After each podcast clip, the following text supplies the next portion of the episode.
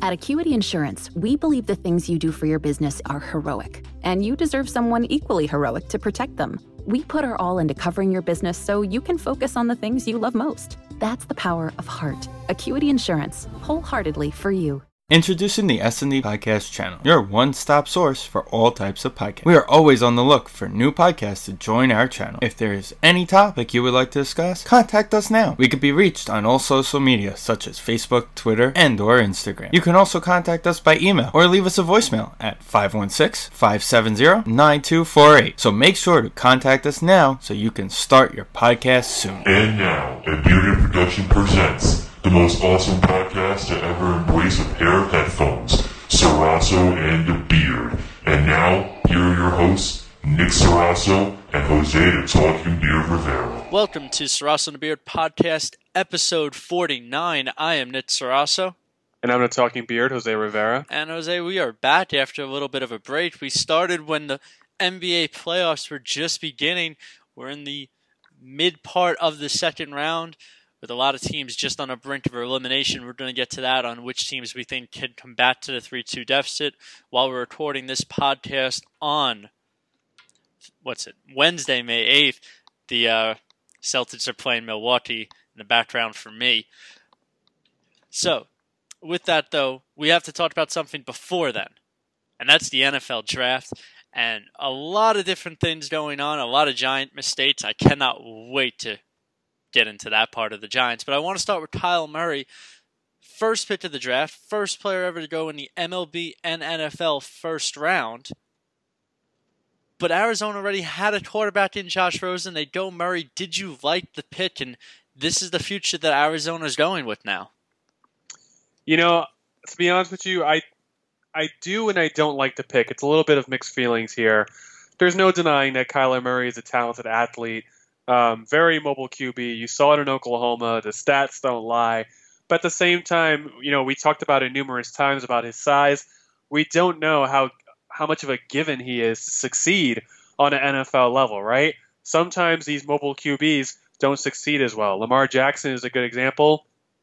Great runner, good mobile QB, very, you know, nimble on his feet outside of the pocket, but his throwing accuracy is not great. So I can see a lot of player comps between Kyler Murray and um, Lamar Jackson going ahead in the future.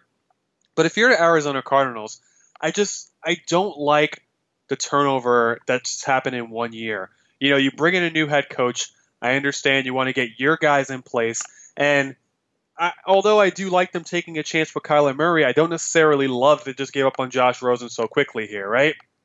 Now, it makes sense because if you would have kept Rosen and Murray, uh, you know, it would have been a distraction all year. It would have been a, uh, a player battle during, obviously, during uh, training camp. And, and really, if one does poorly, then the other one's value goes down, right? And then you can't necessarily trade him. So I completely understand getting rid of Josh Rosen now if you're the Cardinals.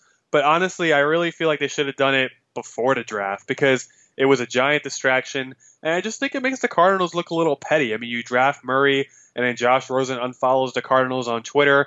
And honestly, you know, all the credit in the world to Josh Rosen. I think he really handled this really maturely. You know, Rosen could have definitely kicked and screamed. He could have definitely complained and been like, the Arizona Cardinals are doing me dirty and all this other stuff. But when he did get traded away, Rosen wrote that thoughtful letter thanking the Arizona Cardinals for drafting him and for giving him a chance. So, first and foremost, kudos to Rosen for being a real athlete and a real professional there.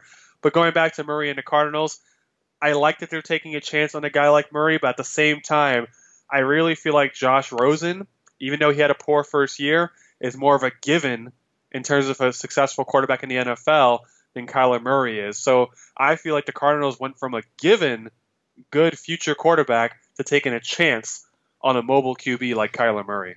I think there there's a lot of potential when it comes to Kyler Murray, but to say he's by far better than Josh Rosen, I don't see it at all.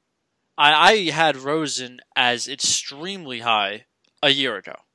I thought he was easily the third best quarterback, uh, uh, easily the second best quarterback. I wasn't as high on Baker Mayfield as many others were. I thought he would have been a great fit for the New York Giants last year. And I'm still high on Rosen at the end of the day. But when you look at the Cardinals draft, And it's okay they went Kyle Murray. But you had the first pick in this draft.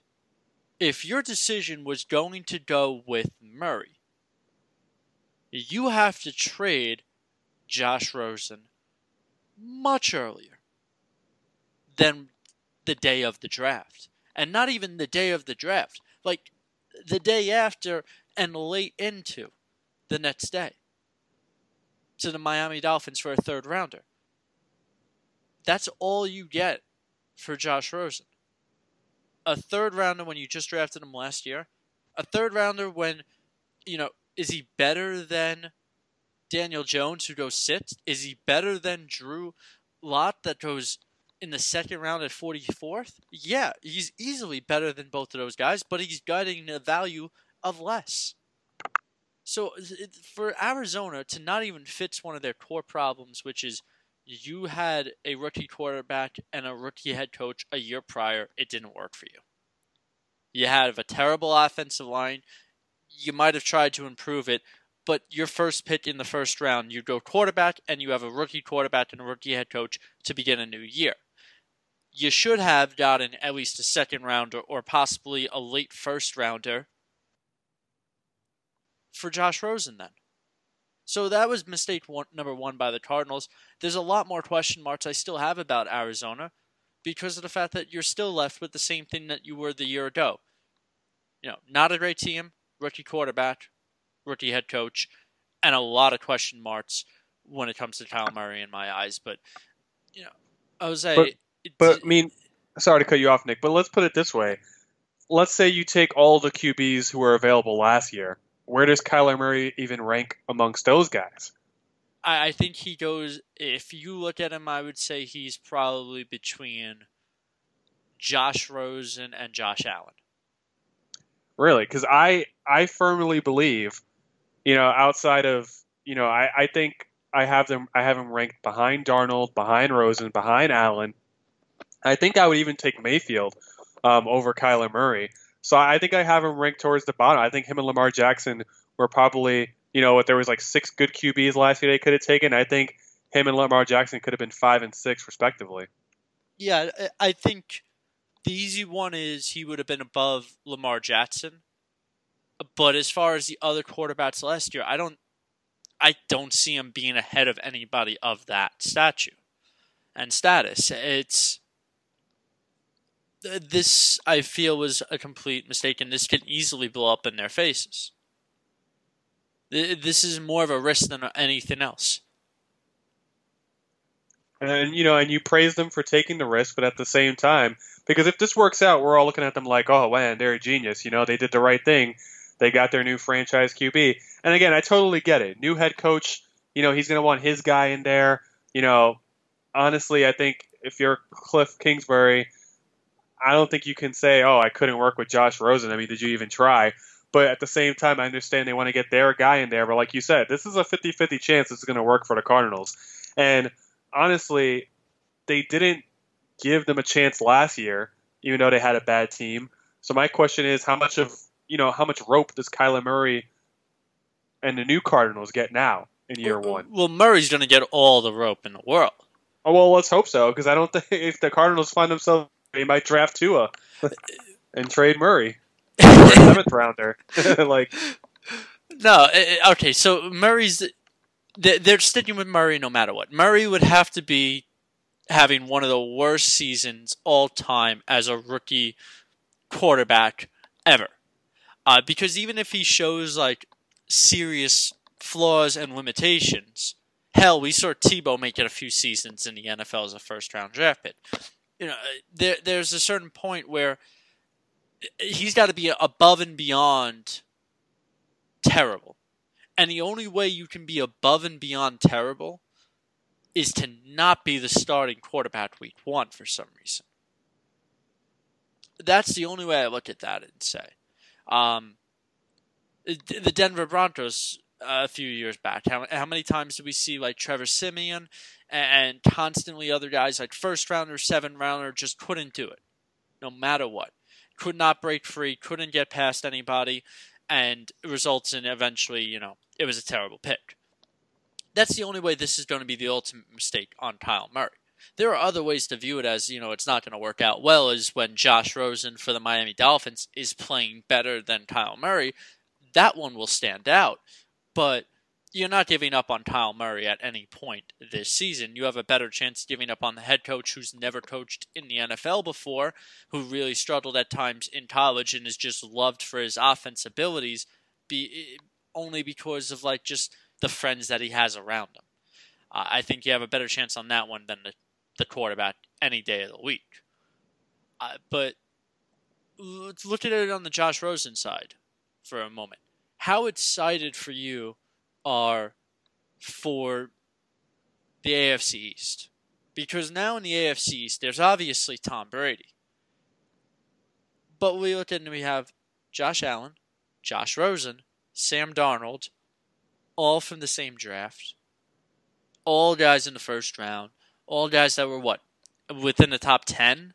Or, or yeah, I think Allen went before Rosen in the end, or, or just slightly after either way, all first round guys, all in the first 15 pits or so, and three of them are in the same division now. Yeah, I mean it's it's really exciting. I mean that that makes that makes for good entertainment from an entertainment standpoint. Um, you're talking about arguably the top three QBs from last year's draft, like you said, all in the same division, going up against the old timer in Tom Brady, right? And, and when Tom Brady's retired and when it's a couple of years down the road, we could be talking about one of these kids being the best QB in the league at right now, right? Fast forward five or six years from now, you can picture yourself talking about Darnold being the best QB. You can picture yourself talking about Josh Allen being like, yeah, he's the guy right now.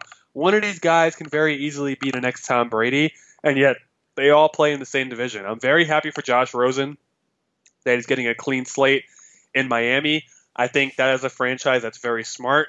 Um, you know, I think they're going to do this right. I think instead of tanking for a QB next year or trading up to get one this year, they saw one available through trade. They knew the Cardinals would have to get rid of him if they drafted Kyler Murray. So kudos to the Dolphins for trying for getting Josh Rosen. Very excited for him to have a clean slate in general and to get to work and to show that he's still a good young quarterback in this league. And yeah, I'm just really excited, man. I mean, you're talking about the three best QBs from last year's draft, all in the same division, all very strong kids, all very smart kids, playing up against one of the best QBs of all time, if not the best NFL player of all time, and Tom Brady. That's going to be very fun to watch, and it's going to be very, very entertaining football all year long.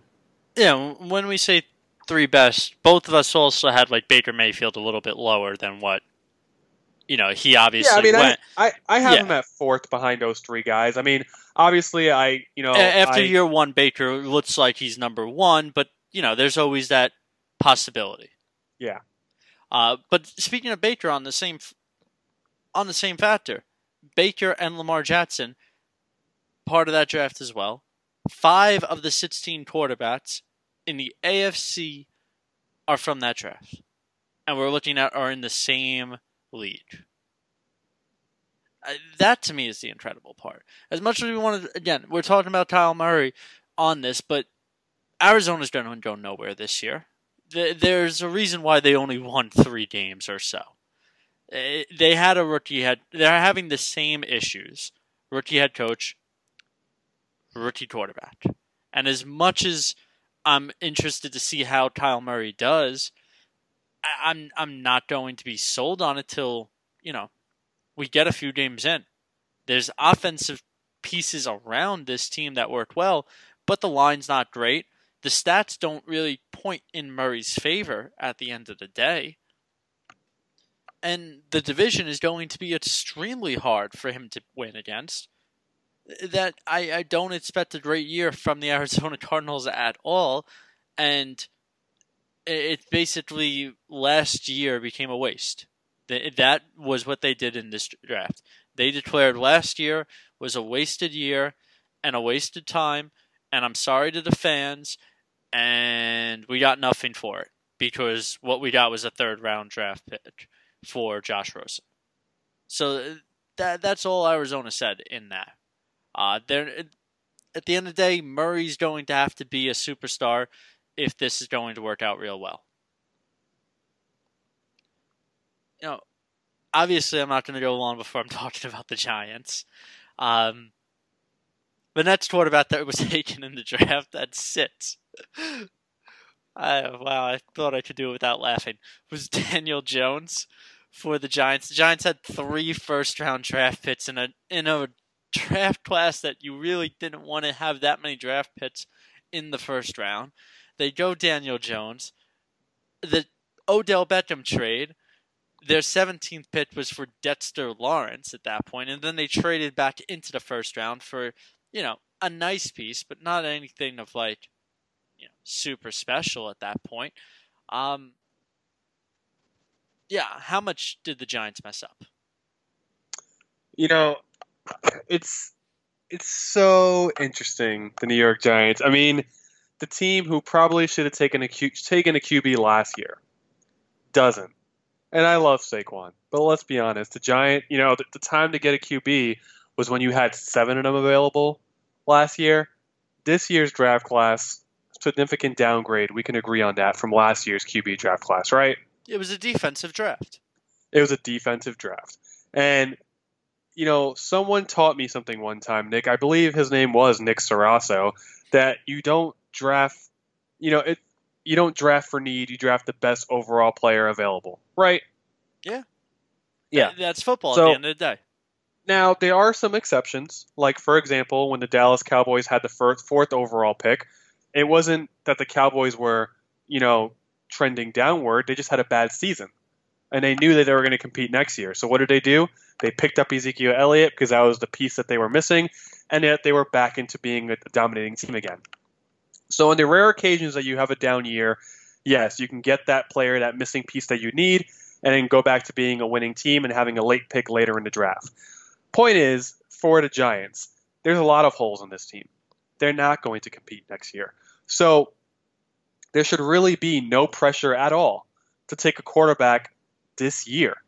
There is a better quarterback class next year. So if you're the Giants, if it means losing one more season or having a mediocre season and having to trade up within the top 10 next year, then so do it. There is no reason at all that the Giants had such a quarterback in this draft. However, I'll defend them on this. If they really wanted a QB of the future, fine. But there's no reason, Nick, no reason at all that Daniel Jones should be going number six in this draft. I know David Gettleman was saying, oh, we heard people wanted him at, at, at, at, at 15 and stuff. Yeah, that's because everybody assumed you were going to take Dwayne Haskins. Once you passed on Haskins, everybody was like, okay, we're just going to take Haskins instead.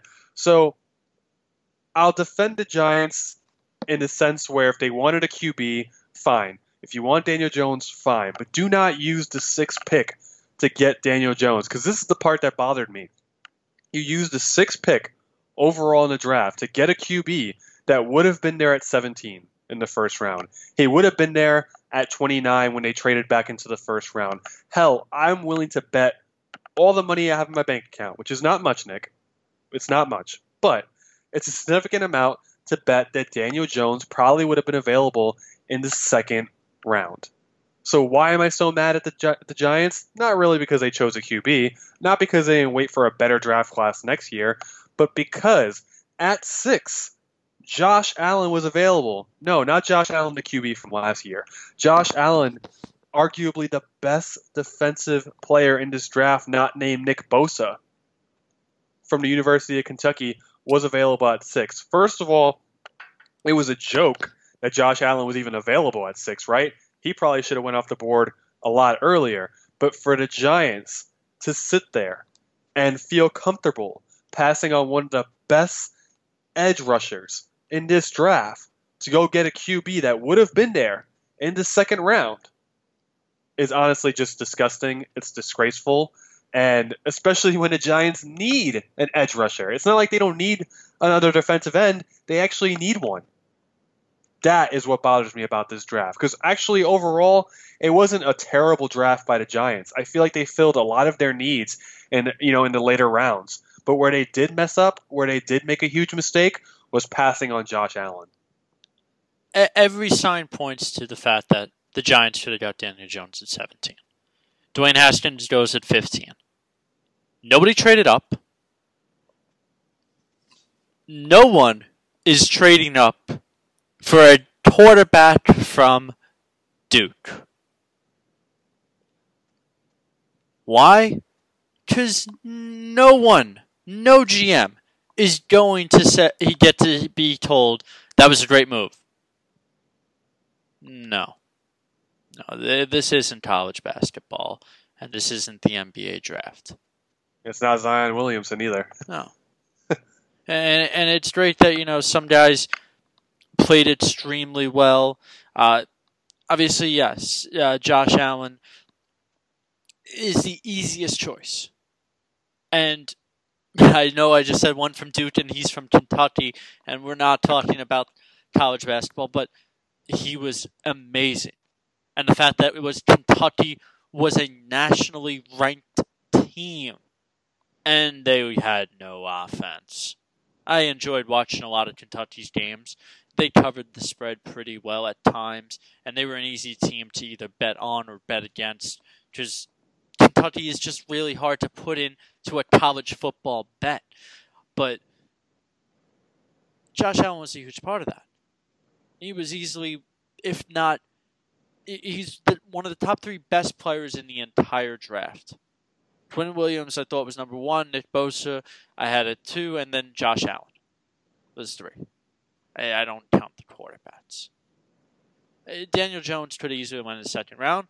That's proof because Drew Lock, who was considered the third best quarterback, goes in the second round. No one's trading up for Lock. And, and they did. They did in the second round. No one traded up for Dwayne Haskins, who was probably the best quarterback in this draft. And again, you pointed out the fact is the Giants passed out on passed on was easily a great quarterback draft the year prior which was a far more entertaining draft because it just, you know, had a ton of quarterbacks. They pass it and they get Saquon Barkley. And there's no argument Saquon Barkley is a tremendous player, a fantastic running back, but he's a running back. And a running back you can't make a franchise around. And a running back is easily replaceable. And a running back I could care less about because when it comes to the playoffs, how many times is the running back of the team missing? It was a year where it was tw- uh, to start the playoffs. Of the 12 teams, eight of them, the starting running back was injured. Another three, the backup running back was injured. They, they are replaceable immensely. What's not replaceable a possible franchise quarterback. For you to tell me Daniel Jones is that, no. For you to tell me Daniel Jones is a better choice than, as you said, Tua will be available next year. If they're going to lose for two more years, they'll have guys like Lawrence from Clemson possibly available. That's great. But at number six, you make an impact player not a guy that's going to be on a clipboard for three years with Eli Manning. Because Gettleman said, "Oh, he's not going to. He probably won't play for a couple of years." then you shouldn't have taken him at the sixth pick. Because he's not going to impact your team in any positive way for years to come. This isn't baseball. Baseball, you can do that draft pick. Baseball, okay, he'll play in the minors for a few years. We'll see him in a couple. We'll see him in five years. Sure, that made sense in baseball, but not in football, not in the NBA. It was a terrible move, and the Giants had one of the worst drafts I've ever seen on a team that really could do no wrong if they took Josh Allen. Would have said we're going with the best defensive player. We're going with the best possible players to get each way and that's how we're just going to do it. We're not worried about having a quarterback. Eli's our quarterback next season. We'll worry about a quarterback when we reach that road, when Eli's going to retire, and we get to that moment. Because teams like the Patriots do that as well. They don't have a quarterback replacement right now. Why should we? The Giants should have came out and said something like that, and we'd be like, okay, weird, but all right, I'll roll with it. But this, this is an absolute mess. Is it is this any way to be fixable for the Giants? honestly, I, I think it's very possible that the Giants have another bad year, which you know it could you know which could happen. You know, I feel like the Giants really are of a flip of a coin because you trade Odell Beckham, but then you sign a guy like Golden Tate, you extend Sterling Shepard, which I think was the right move, and if Eli, who I'm not convinced Eli Manning is completely done for. I think Eli Manning is not good as he once was. Is he a st- is he a step slower? Sure. Can you still win some games with Eli Manning as QB? Definitely. But I think you're looking at a team that's 500 at best on the season, and I think that's even saying that they're a 500 team is being really kind to them. So I could really see the Giants next year being in a position where they have another high draft pick and actually them taking another QB. And that's the only way you can fix this because, again, next year's QB class is so much better. I can tell you that Eli Manning's replacement is not Daniel Jones, or, you know, I would love for him to prove me wrong. Maybe it is Daniel Jones. But the fact is, is that not only did you pass on Josh Allen, but you also passed on Montez Sweat. And Montez Sweat is another fantastic defensive end rusher, and he also went to Washington. So honestly, for the Giants, I think they had a pretty solid draft after that sixth pick. So it's not as bad as people are making it seem. But the only way this is fixable is if they happen to get another QB and have him and Daniel Jones battle it out in years to come. But right now, it's very hard to believe in what the Giants are doing with Daniel Jones. On paper, it just doesn't look good. Do we all hope that Daniel Jones proves us wrong? Sure, I hope he has a fantastic career. But right now, I just I have a hard time believing that he's the, the future QB of the Giants. Well, you, if you're the Giants, right? And let's say Eli Manning starts all 16 games. He's not great, but he's not okay. Let's go see what Daniel Jones is because Eli Manning's probably going to be on this team next year as well, right? We'll, we'll assume Eli plays for two years, this year and next year. He may play longer than that. Okay, so you didn't see at all Daniel Jones. The only part you saw was during practice. Are you going to use your first round draft pick on another quarterback? Or are you going to stick with Daniel Jones at that point? I mean, honestly, it's a tough choice. Me personally, I would go with another quarterback because I just firmly believe all the QBs next year are going to be better than Daniel Jones. Honestly, Daniel Jones, this could turn into Davis Webb 2.0. Yeah, I think this is easily Davis Webb, except it's multiple pits higher, and it looks worse because at least Davis Webb was not in the first round. Yeah, yeah, you know how many we always see quarterbacks go in the third round, fourth round, and it's like, okay, we're gonna Heck, take a flyer on you. If I I really liked Will Grier from West Virginia, he went in the third round or fourth round to a team that already has an established quarterback in the Panthers. Yeah, but you never know what Cam Newton's going to do this year. Cam Newton might not even play. There's question right, well, of that. That could be a discussion for a different podcast. Yeah. Although but Christian point McCaffrey looks huge, that he's like, I'm going to do it all on my own anyway. But the point is, though, is that the Giants may have made a huge mistake. May that they can't. I mean, hey, I mean, if Daniel Jones goes out there and lights it up on the field, no one's talking about this anymore, right? If Daniel Jones goes out there and takes over for a struggling Eli Manning, and all of a sudden, if the Giants go, even if the Giants go seven and nine next year, in the full season, you're not going to call that a successful season for a team that we're all expecting to have a crappy year. I'll be happy if the Giants score seven and nine points. Well, they still have a talented offense enough to do that. They still have Sterling Shepard. They still have Evan Engram. They still have Barkley. They still have Golden Tate. You know, so if anything, if they do bring in Daniel Jones, the Giants did do a good job of giving him at least some sort of good receivers around him to work with. Because again, Sterling Shepard's still a good wide receiver. You have a good running back in Barkley. Golden Tate is a veteran wide receiver who can still make some plays. A little bit worried about his age, but you know, if anything, the Giants really have to hope that Daniel Jones lives up to the hype. Because if he's not, and if he doesn't, we're going to be talking about this for a long time about a waste of a draft pick. And again, I don't think they're I don't think it's a bad thing for the Giants to realize they made a mistake and get another QB next year with the first round pick. because the draft class is just so much better. It could be arguably better than last year's draft class, which might be hard to beat. But if you're the Giants and you don't have another winning season, at this point, it wouldn't hurt to do that because you already passed on two of the best defensive end rushers that, honestly, you also need for this year and they didn't get. Is Dave Gettleman on the hot seat?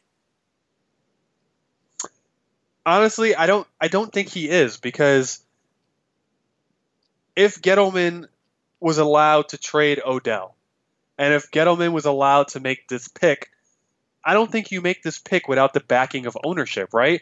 You don't just go out there and be like, "Yeah, I'm gonna take this QB that I could have gotten in the fourth round with the sixth pick," because you know why? I'm a genius. I'm a god, and I don't think the Maras are gonna be there and be like, "Yeah, I, I think he is too." No, they're gonna be like, "What the hell is wrong with you, dude?" So I really think he has backing on this from the owners. I think the you know we know the owners have a good relationship with Eli. Maybe they're on board with this. Maybe they are okay with Eli hanging around a couple more seasons. Honestly, this is not the first time the Giants have had a bad GM at the helm. Jerry, you know, Jerry Reese was not exactly a wise GM either. Um, but at least he made some of the wiser choices, you know, for the franchise. It's hard to say that Gettleman is on the hot seat because we don't know exactly what the plan is. If Daniel Jones doesn't play a game this year because Eli's playing decently, is that Gettleman's fault? Not really. So I don't think Gettleman will be on the hot seat until we actually see what Daniel Jones has. Now, if Daniel Jones is god awful, then I think maybe, yeah, I think we're we're heading towards a point where we have to start blaming Gettleman. I mean, we already are blaming him, but I think that's when ownership will kind of turn their heads and be like, oh, maybe you're not the GM that we thought you were when we brought you in. Uh, maybe we're not. No, you were not the GM we thought you were when we brought it in.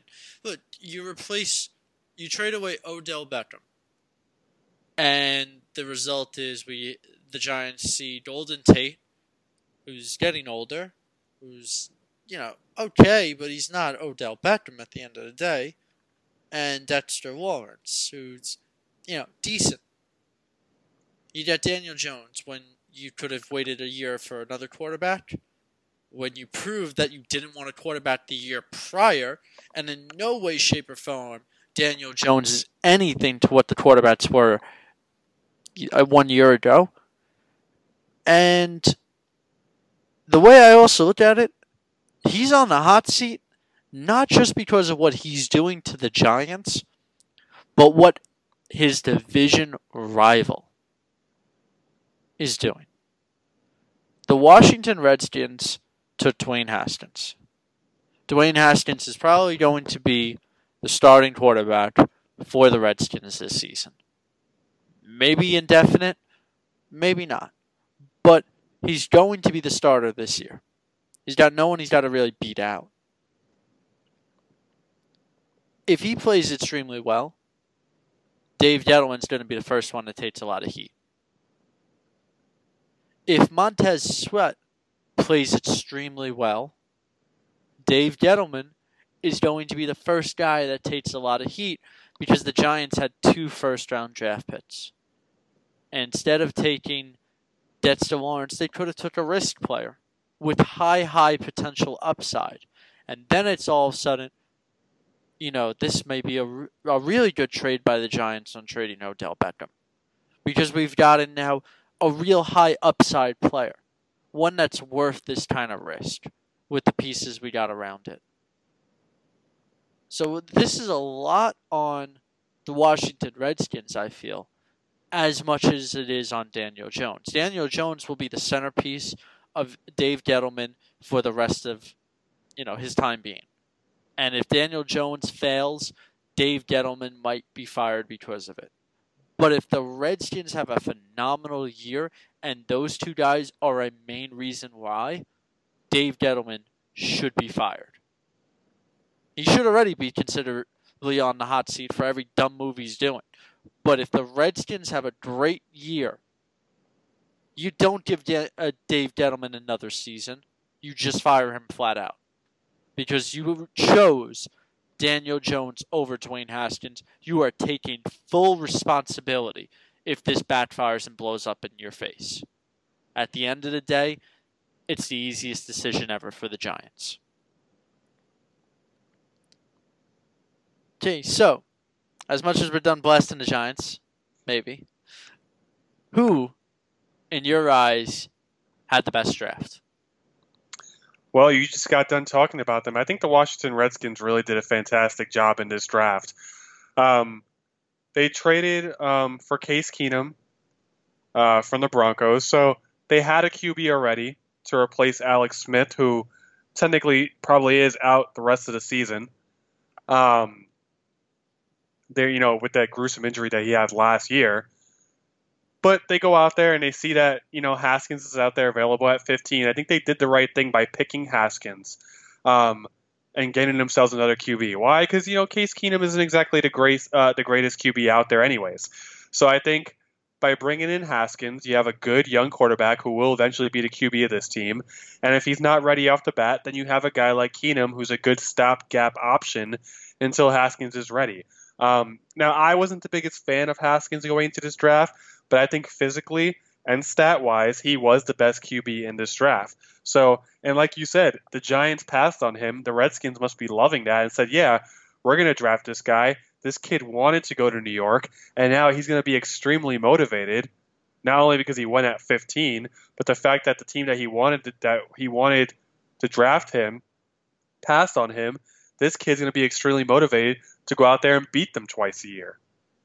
On top of that, not only did they get Dwayne Haskins, but they also drafted Montez Sweat, who, again, was the second best edge rusher in this draft.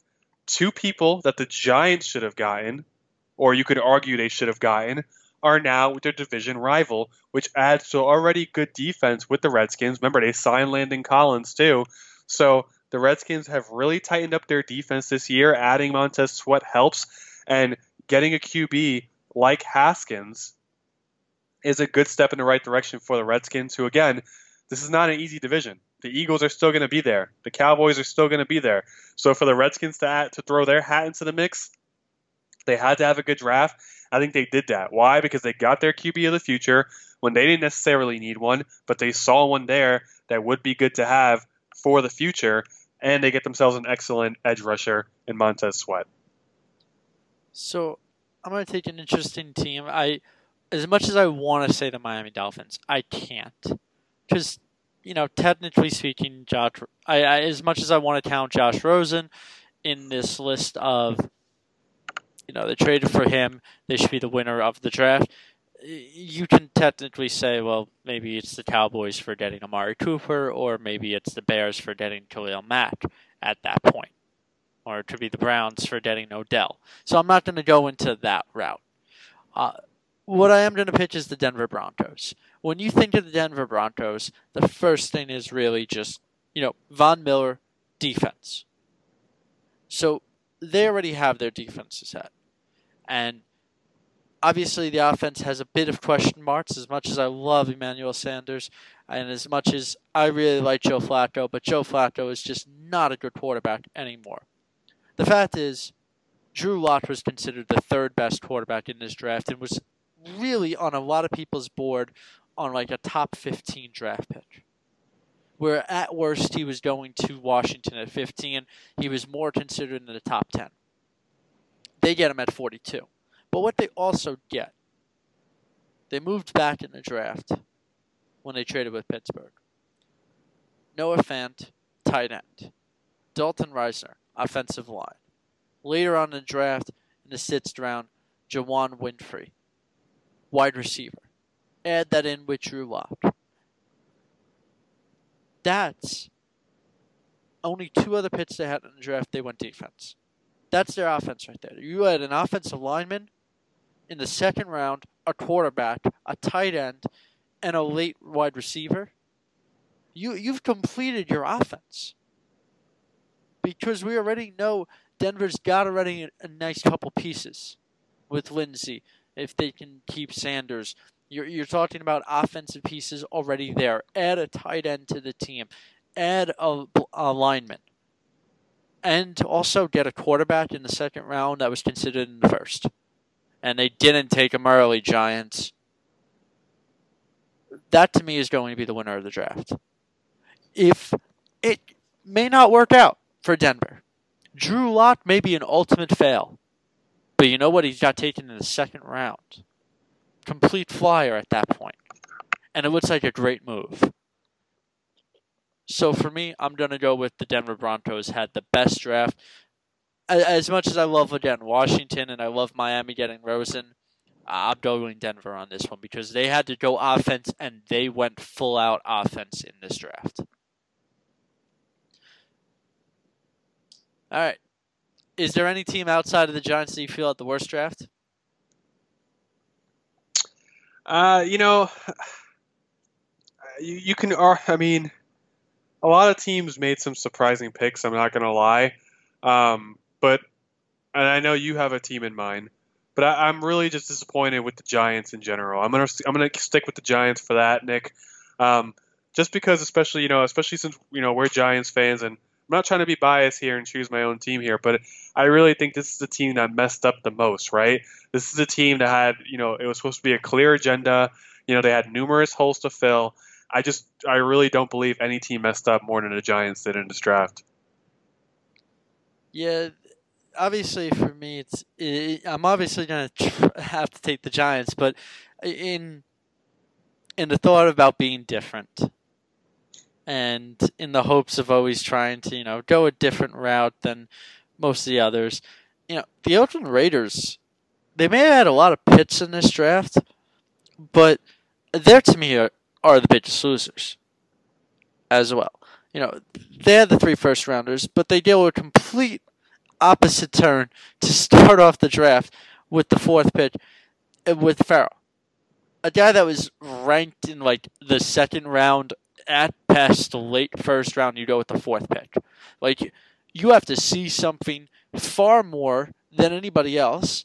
But the problem is, you could have got him later.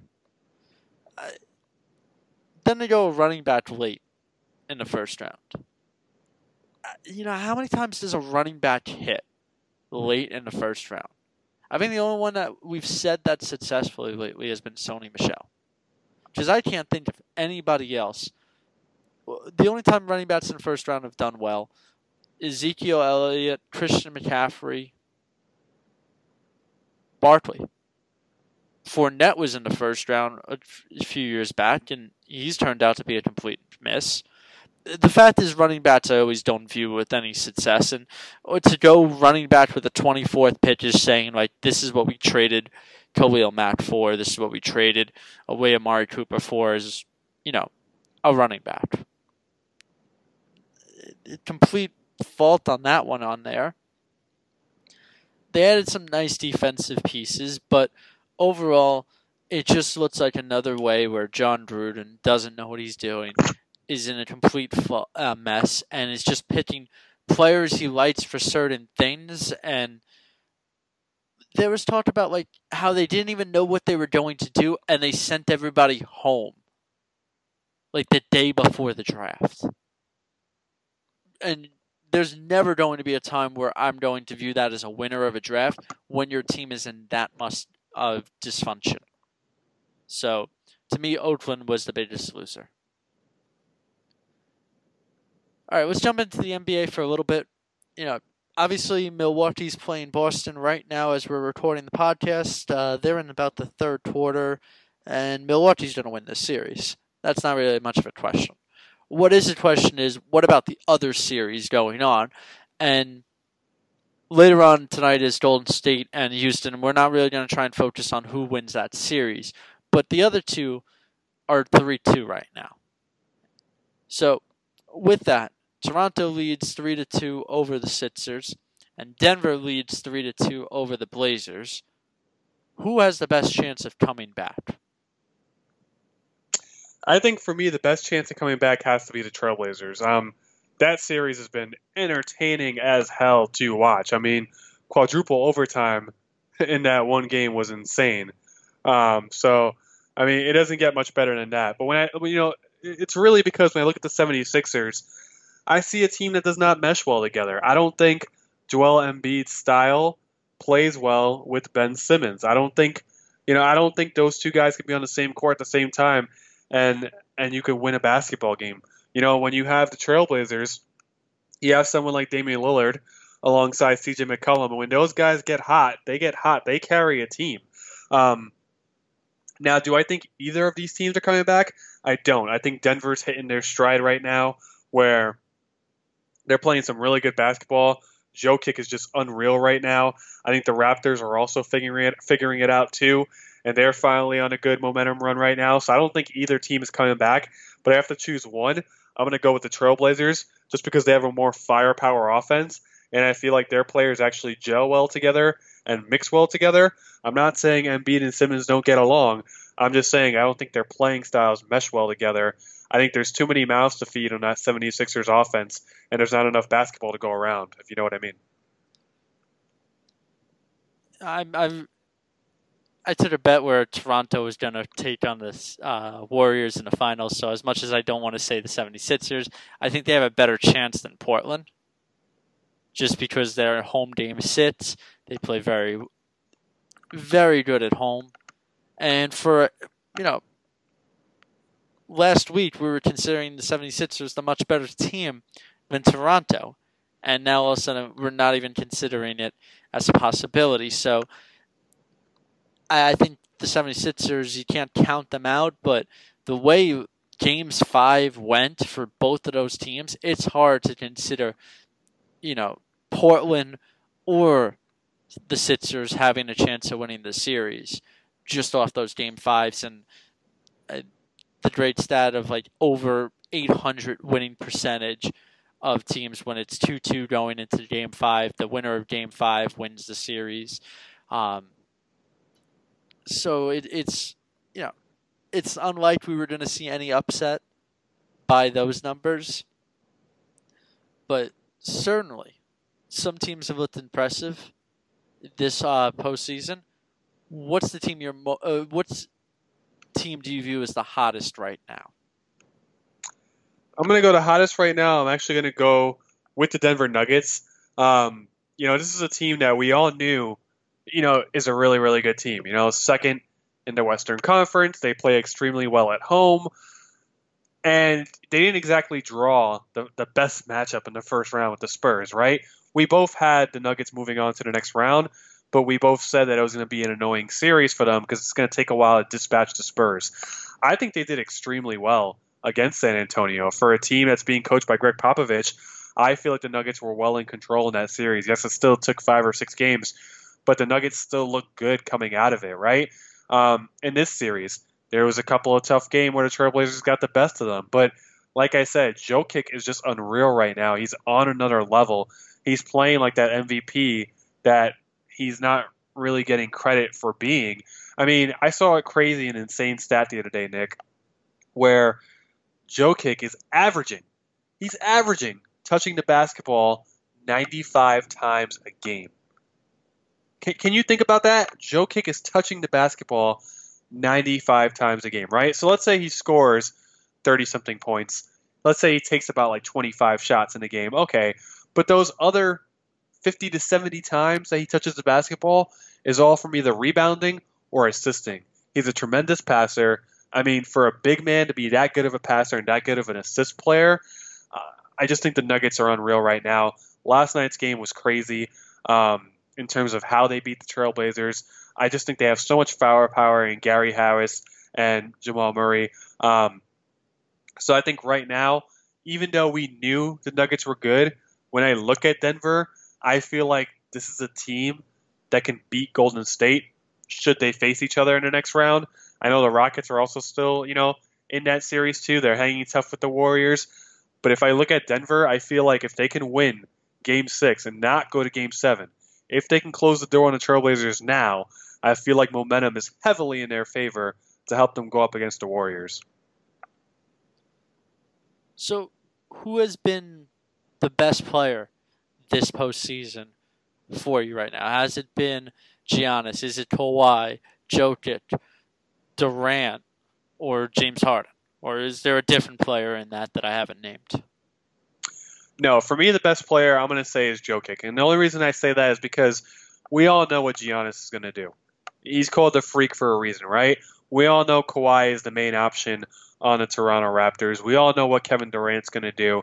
As much as we also know what Jokic is going to do, he's such a wild card because you don't know what he's going to do at the same time. Sometimes I forget how good of a basketball player he is. Why? Because he doesn't fit that mold when exactly when you look at him, right? When you look at him, you don't think, yeah, he's a superstar player. He just looks like an average Joe center who's going to grab you 15 boards a game. But this guy is such a phenomenal player, Nick, and I know you like him a lot too. I mean, he just does everything.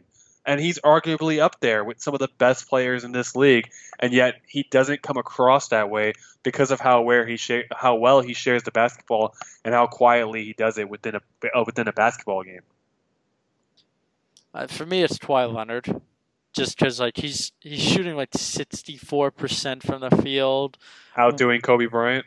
Yeah, and that's not easy to do. Um, and uh, the Raptors are apparently, I was hearing, are plus 113 when he's on the court, and like minus 50 something when he's off.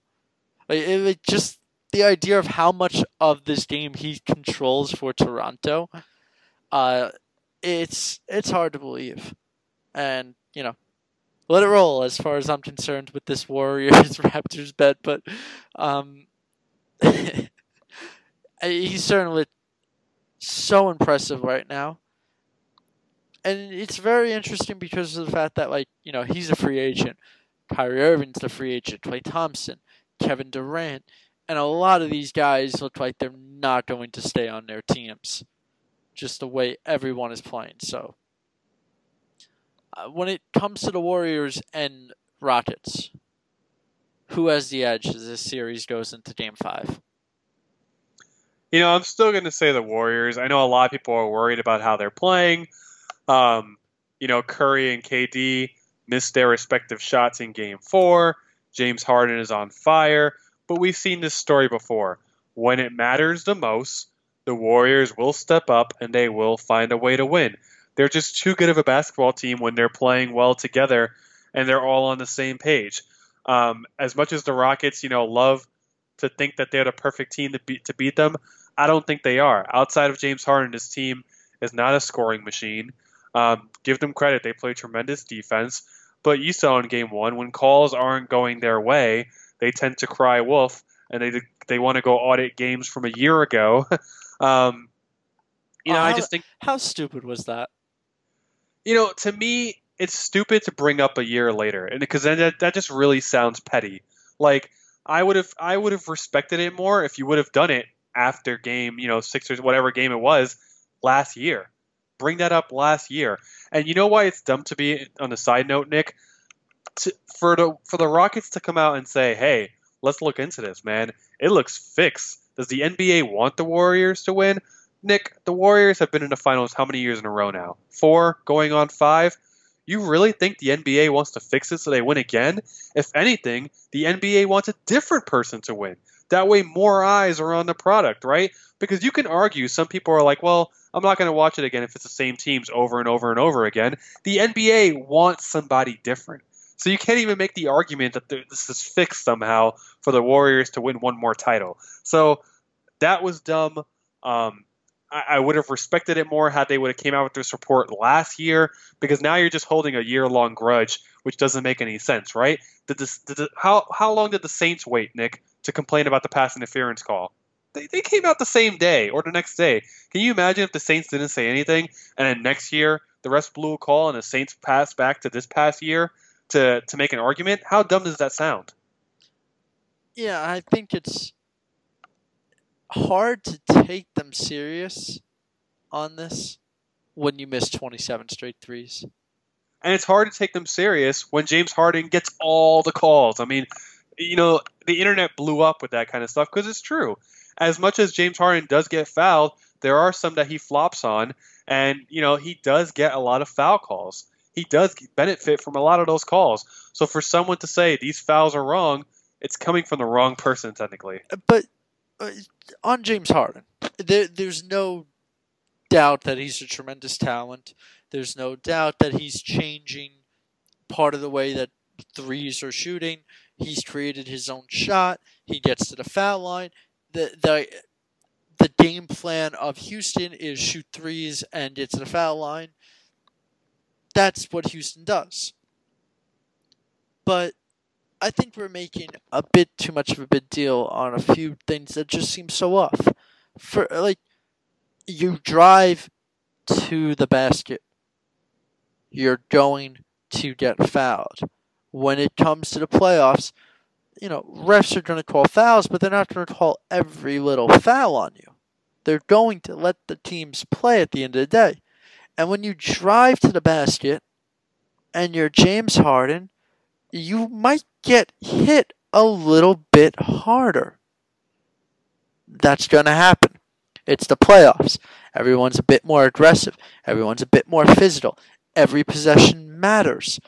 You're going to get hit when you drive. You're going to earn those foul shots. So I'm not going to make a big deal about his red eye. On the opposing team, Curry dislocated one of his fingers. That thing was gruesome to look at for a moment. You know, it happens. Kobe Bryant wore a mask after an all star game. You know, th- there are times where you're just going to get hit. So uh, it's it's silly on what Houston's doing on this foul. Like you must call. No, no one has to call certain things. There are a couple technical fouls that don't get called each game.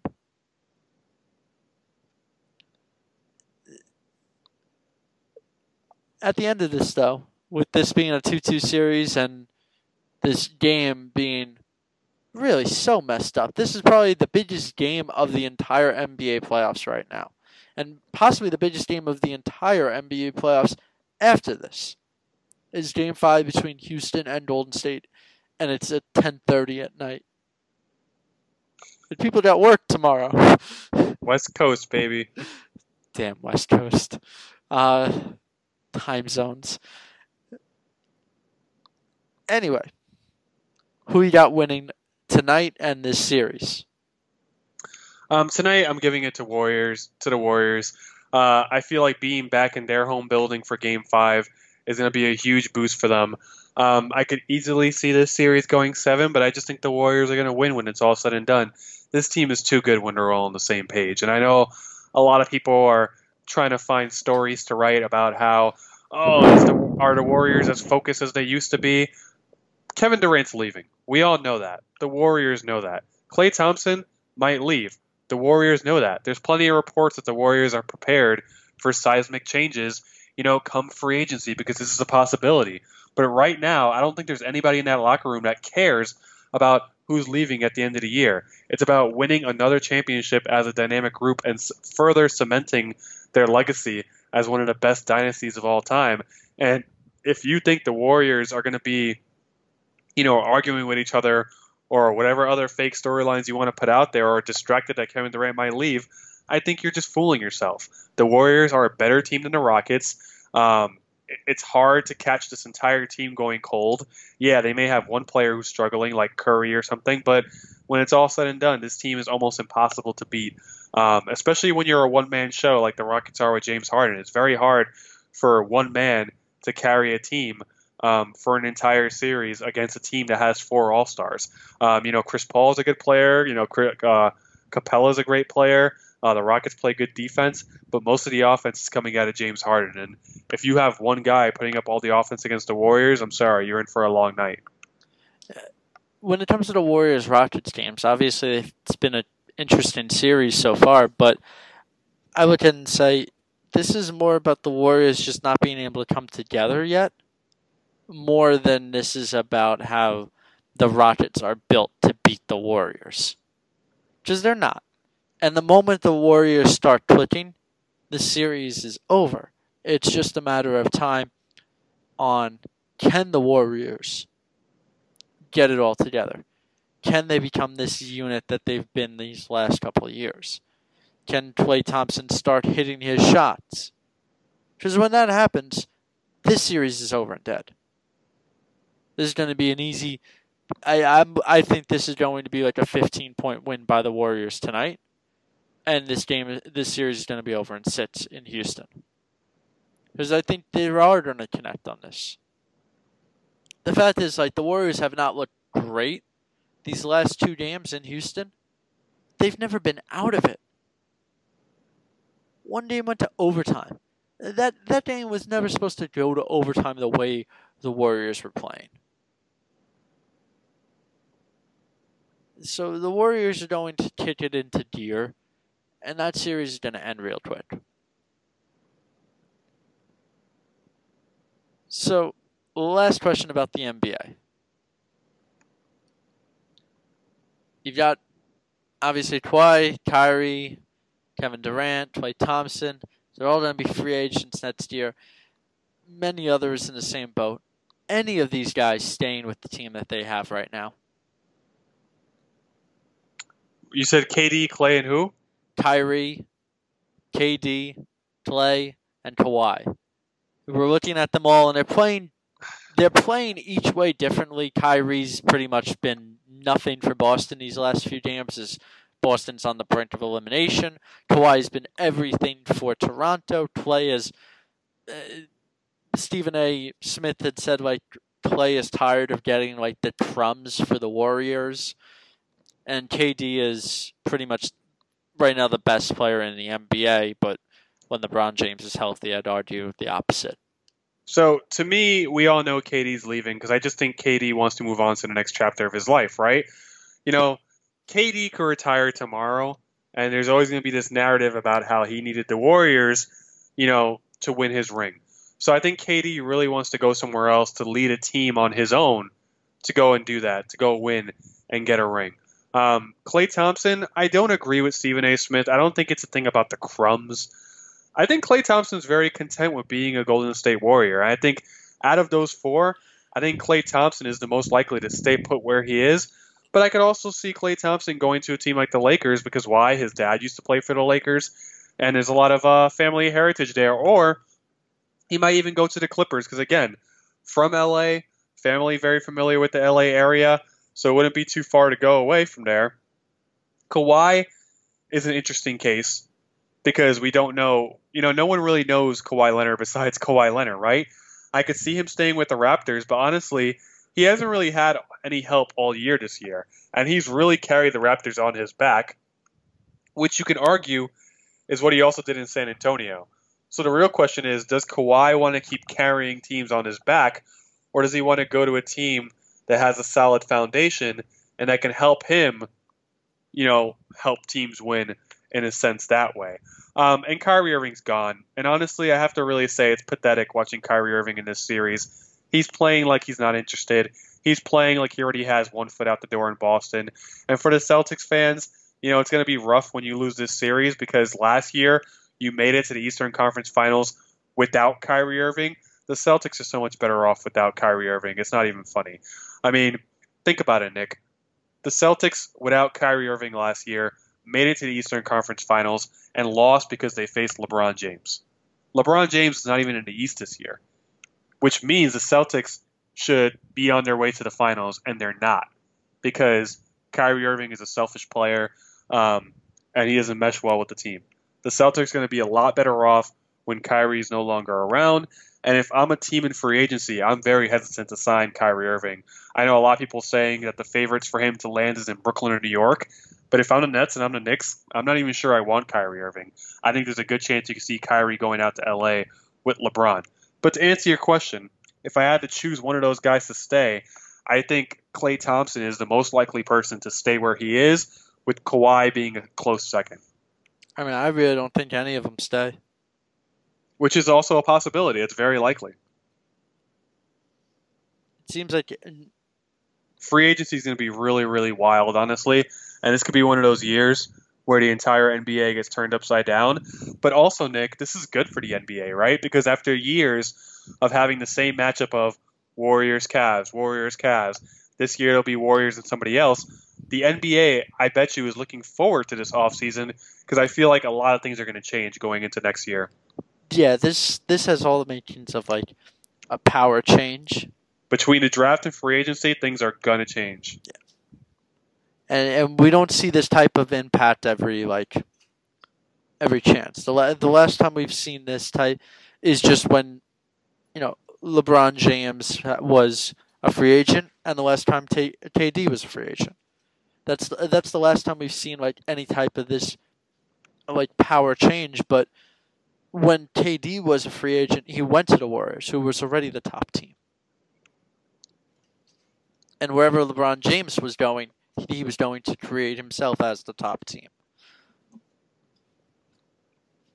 As we're heading towards the end of the podcast, though, I know this has been more of an NBA and uh, NFL one, but I do want to go into the one little part about baseball because I was talking to a friend today about it. The Yankees are 21 and 15 this season, and everyone's obviously been injured. And the one thing I'm tired of hearing about from Yankee fans is how good this team looks with everyone that's hurt. That that to me is the complete joke of a sentence that shouldn't even be bothered to be said. First off, the Yankees are one of the top three teams in baseball going into this year. Of course, they're going to be good. Even without the players they've had, you know, they're not a terrible team. But this is not a good baseball team for what their record is. The fact is, the Yankees have played nobody this year. Uh, of their 36 games, you look at it and say 16 of them have been under 500 teams. And after the series with Seattle, they're going to be playing the Rays. They're going to be playing then the Baltimore Orioles and the Kansas City Royals. Two teams that they've played a bunch already this year. 20 out of their first 53 games this season are going to be against Baltimore or Kansas City. The Yankees are not a good team right now. They're a lucky team right now because their schedule is probably the only reason they're this good. They're coming back and winning a few games. Yeah, that's great. But the fact is, when you play most of your teams with 98 losses or more in the year prior, and majority of your games to start off the year against Baltimore and Kansas City, any team's going to do well. And if you're a minor league roster like the Yankees have at times, they're versing minor league teams. So don't say the Yankees are good right now. They're just a really lucky schedule. I will say two things about that, though, Nick. I will say, um, as a Mets fan, watching our teams always be hurt every single year. The one difference when I saw a lot of Yankees getting hurt, I was like, finally, the Yankees now know how we feel. But the difference between the Yankees and the Mets is one, the Yankees have a lot of depth on their team. And this is the problem. This is a good thing. When you have a lot of depth on your team, injuries like this don't necessarily matter. Even though it's against bad teams, like you said, it's still really impressive that the Yankees are just calling the next guy up and they're just taking over and doing a good job. Secondly, you know, you're bashing the Yankees, but I, me and you should feel like some proud parents, Nick. A lot of guys that are playing right now used to play for the Staten Island Yankees, and I'm not going to lie, even though I'm a Mets fan, it gets me a little bit teary eyed watching some of these kids play. I'm feeling like I'm watching my kid go on to college here. That part of it is cool. It's seeing a lot of guys. Estrada, when Thairo Estrada hits his first MLB home run, I'm not going to lie, I got a little bit choked up. Yeah, it, it was a cool moment. Uh, those, but yeah, and it's not a. It is no way, shape, or form like disrespect to the players that are playing right now. They're they're playing. Oh no, fair no. enough. You make a valid point. They're they're they're playing great as far as that goes, and I think for Yankee fans, it's so different because this is more of a small ball team that just can't hit the ball like out of the stadium and into the next atmosphere and I think for Yankee fans, they've never seen something like this. They've only heard about this from certain teams that like Joe Maddon coaches or something. Um, so I think that's different for them. But you know, at the end of the day, they, they just haven't played any team with talent on it, and that's part of the reason you're going to be winning. It, only eight, uh, because I'm not going to really count this. Seattle won today against the Yankees, right? So Seattle's technically over 500. But going into today, only eight games of their 35 they played over 500 teams. The Astros, they got swept by three games. The Diamondbacks, they lost both games to, and the Diamondbacks, they're not even what should be considered an over 500 team when they traded away everybody and they're just overachieving right now. Yeah, they're they're more they're like Seattle we we thought Seattle and Diamondbacks were just going to be throwaway teams this year, which is what everything they dropped. Right now, the two teams are over 500. A longevity of a season, these teams will not be over 500. They're going to be, you know, 500 or under. They're going to be under 500 at the end of the season. They're going to win only 70-ish games at best. And their other series, which was against Minnesota, they actually won. They took two out of three, but that's also because Minnesota can never, for the life of them, win in Yankee Stadium. That's still only two and six against over 500 teams. And we're not talking about like a week into this season. 25% of the entire MLB season is over right now. Man, it's happening so fast. Yeah, no, it's moving by quick. You know what it is when all the sports are playing at one time, you forget how quickly baseball's going right now. That is true. I actually, you know, that's a great point. And so, especially when these NBA playoffs take so long, um, because each series has to be a best of seven, apparently. Because I need, because I need seven games to know that the Bucks were going to completely wreck the Pistons. Yeah. I, I mean, it's great that you know the Clippers made it six games with the Warriors and so, but they had to come back by 30 in one of them. Right. Not just by 30, by 31. Ah. 1. Do the math, Nick. Illuminati. Three ones. All right, and with that, we always have our dude and dunce of the week, and we look back in sports history. So we're looking back on sports history for May 8th. Obviously, Kentucky Derby and Preakness, there's just so many of them. Uh, Kentucky Derby happened on Saturday. Uh, an interesting finish on that one. The right finish, the right call. It was great to see them go into review. It took forever, and I was, you know, I was in Atlantic City, and it was just interesting watching everybody just staring at the TVs that are mostly on mute, waiting for what's going to happen with this horse race. Um, on on the decision, but going back into sports history, so 2018, James Paxton, now a New York Yankee, but for the Seattle Mariners, threw a no hitter. In 2014, Clowney was selected first by the Houston Texans. And I thought this one was interesting, so I had to include it as well. In 1973, Ernie Banks fills in for Cub manager Whitey Lockman, who was ejected during the game technically becoming baseball's first African American manager.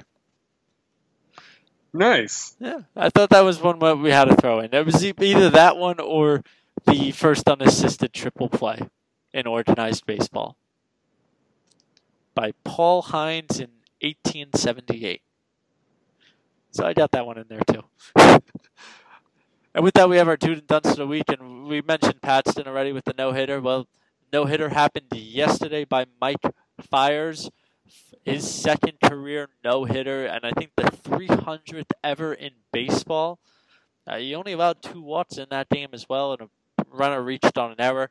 Some great, great defensive plays for the Oakland Athletics in that game for the no hitter to stay intact. Uh, but you know, no hitter at the end of the day is going to get the dude of the week. But we always need a dunce of the week as well. And Jose, who is our dunce of the week?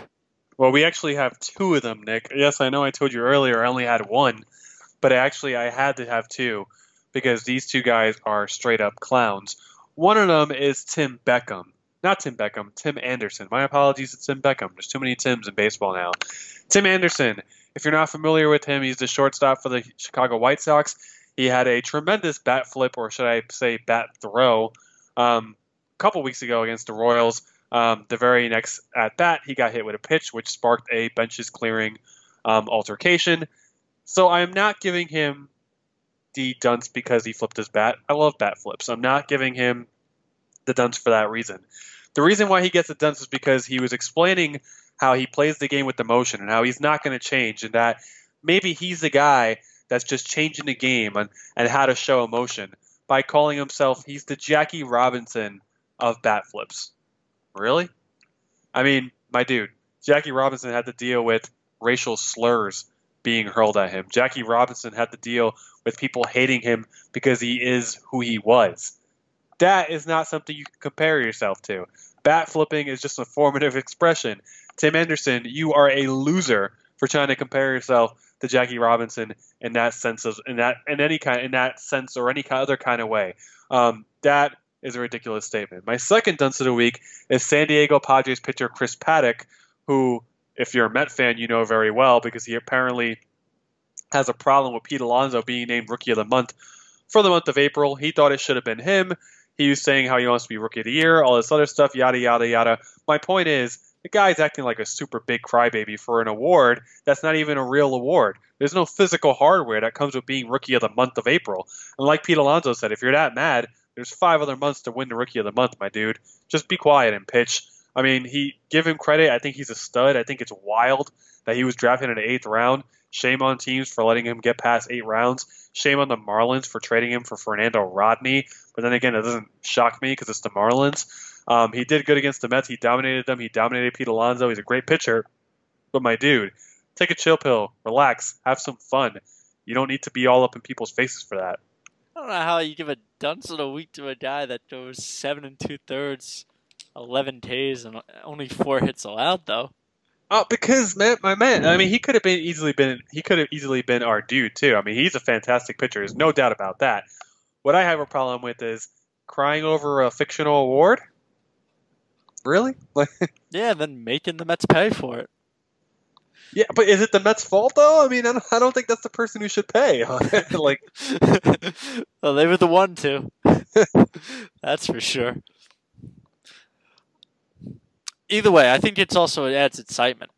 That that I will say, it, it adds some real good incitement early on between two rookies, between Alonso and Paddack. oh, of course. But I also, I also am. I find it funny the amount of people who have become Mets villains over the past couple of weeks. You know, you have Chris Paddack, who is coming at Pete Alonso. You have um, Jesse Winker from the Cincinnati Reds. He decided to wave to people when the game was over, and then when he got ejected, the fans started waving back. So, for as quiet as the Mets have been, they sure have gained a lot of enemies over the past couple of weeks, and I'm not sure why. And the AAA Mets are battling the AAA Phillies in brawls. Yeah, free Jacob Rhame. Poor guy who was just trying to throw a pitch, and it, and Rhys Hoskins is trying to kill him. I don't get it. I don't get it. The Met, the Mets are literally that meme where it says Mets don't say anything, but yet people are trying to rip their heads off. All right. Before we end episode 49 podcast, one other question on uh, today, though. Joey Gallo hit his 100th career home run, and which is impressive.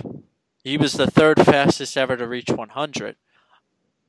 But I know you know where I'm going with this. He's the first ever player to get a hundred home runs before hitting 100 singles. He also, when he hit 50 home runs, he did that before he hit 50 singles. Um, is this oh, like what's your thoughts when you hear about Joey Gallo and this crazy stat that he has to his name? I mean, it's not even like he just missed it by one. He only has 93 singles, so he's off by seven. I mean, it's you know what I mean. It's not like it was a slim margin. Honestly, it's impressive, but it's also not impressive because what this tells me is you're just swinging for the fences every time instead of just taking a single. But you know, when you're a power bat like that, I mean, why not? You know, home runs are, you know, home runs put runs on the board. You know, either way, you know, any way you slice it, as long as he's being productive, I mean, you can't be too mad. But would it kill the guy to to get on base a little bit more regularly? He is having a great season, and obviously, this is a guy that doesn't hit base hits. I, I thought it was really interesting because I've also read a few articles on bunting on the shift, and he was the he was the prime A example to use for bunting on the shift. Real low average, tons of power, forty plus home run guy, doesn't get base hits.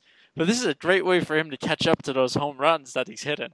If he starts bunting on the shift, if he wants to try and, you know, surpass that. But uh, crazy stat of just you know, 93 singles, 100 home runs. The next closest guy was 170 plus singles, nearly double uh, to what Gallo has. So I, that that to me is the interesting stat of today. With that though, episode 49 is coming to an end. But with episode 50, that is going to be coming out next week. We're going to still figure out a date for that one. We're doing, though, a whole different podcast. It's going to be the top 10 GOATs of all time in sports. So we're going to be taking all different sports team, uh, sports players, and ranking each GOAT for top 10. We'll give our reasons of each one. We'll give how we break down this scenario. And we're doing this as our special occasion for our 50th episode. We've been looking forward to doing this one for a while now as we've had it planned. Uh, Jose, uh, how excited are you or anything for it before bringing up episode 50? Yeah, I'm pretty excited, man. I mean, milestones are always a big thing. Um, to do 50 episodes, you know, it's very hard to, with, you know, with both of our schedules. Uh, you know, we're, we're regular people, just like the people listening at home or wherever they're listening to. Um, so it's very hard to come together and, and sit and have these discussions. So to have our 50th episode is pretty cool, and I think that we're saving a uh, uh, a pretty fun discussion for our 50th episode too. So I have a feeling this is going to be a good one because of, of all the possible ways this can go. Yeah, and you know, a lot of times we see eye to eye on some things, and other times we're in total disagreement. But this one's going to be interesting because you know we'll have creating our own ranking for it, and one guy could be in tenth for you, and it could be like a top three guy for me, or not even make the list. So th- this will be an interesting one on how we break this one down. I'm certainly excited for uh, the 50th episode. As always, you know, Strass on the Beard is part of the S&D cha- uh, S&D podcast channel and always look to check out all the other podcasts on the S&D podcast channel. You know, Steve does a great job on it as well with his show. You got other ones that, if you're a big wrestling fan, I know Kofi Kingston is still the WWE champion. Last I checked, they've got the wrestling podcast. So just plenty of different podcast episodes to check out on the S and D podcast channel, and as always, Saras on the Beard is on that as well. And thank you so much for listening to Saras on the Beard podcast, episode forty nine. Once again, I am Nick Sarasso. And I'm the Talking Beard, Jose Rivera. And enjoy your rest of your night, and thank you for listening to Sarasso and the Beard. At Acuity Insurance, we believe the things you do for your business every day are nothing short of heroic, and you deserve someone equally heroic to protect them. Like the breaking ground on new construction things, the every box and barcode matters things, and the driving the family business forward things. We put our all into covering your business so you can focus on the things you love most. That's the power of heart. Acuity Insurance, wholeheartedly for you. So, let's say you're into yoga or Pilates, or maybe you dabble in gymnastics like me. Either way, you know being flexible is key to doing what you love. That's why Smoothie King created the Stretch and Flex smoothie for people like us, with whole fruits and organic veggies, plus type 2 collagen. Make it part of your daily fitness routine to support flexibility and joint health. So try the Stretch and Flex smoothie in tart cherry or pineapple kale. Order online today for pickup or delivery. Smoothie King, rule the day.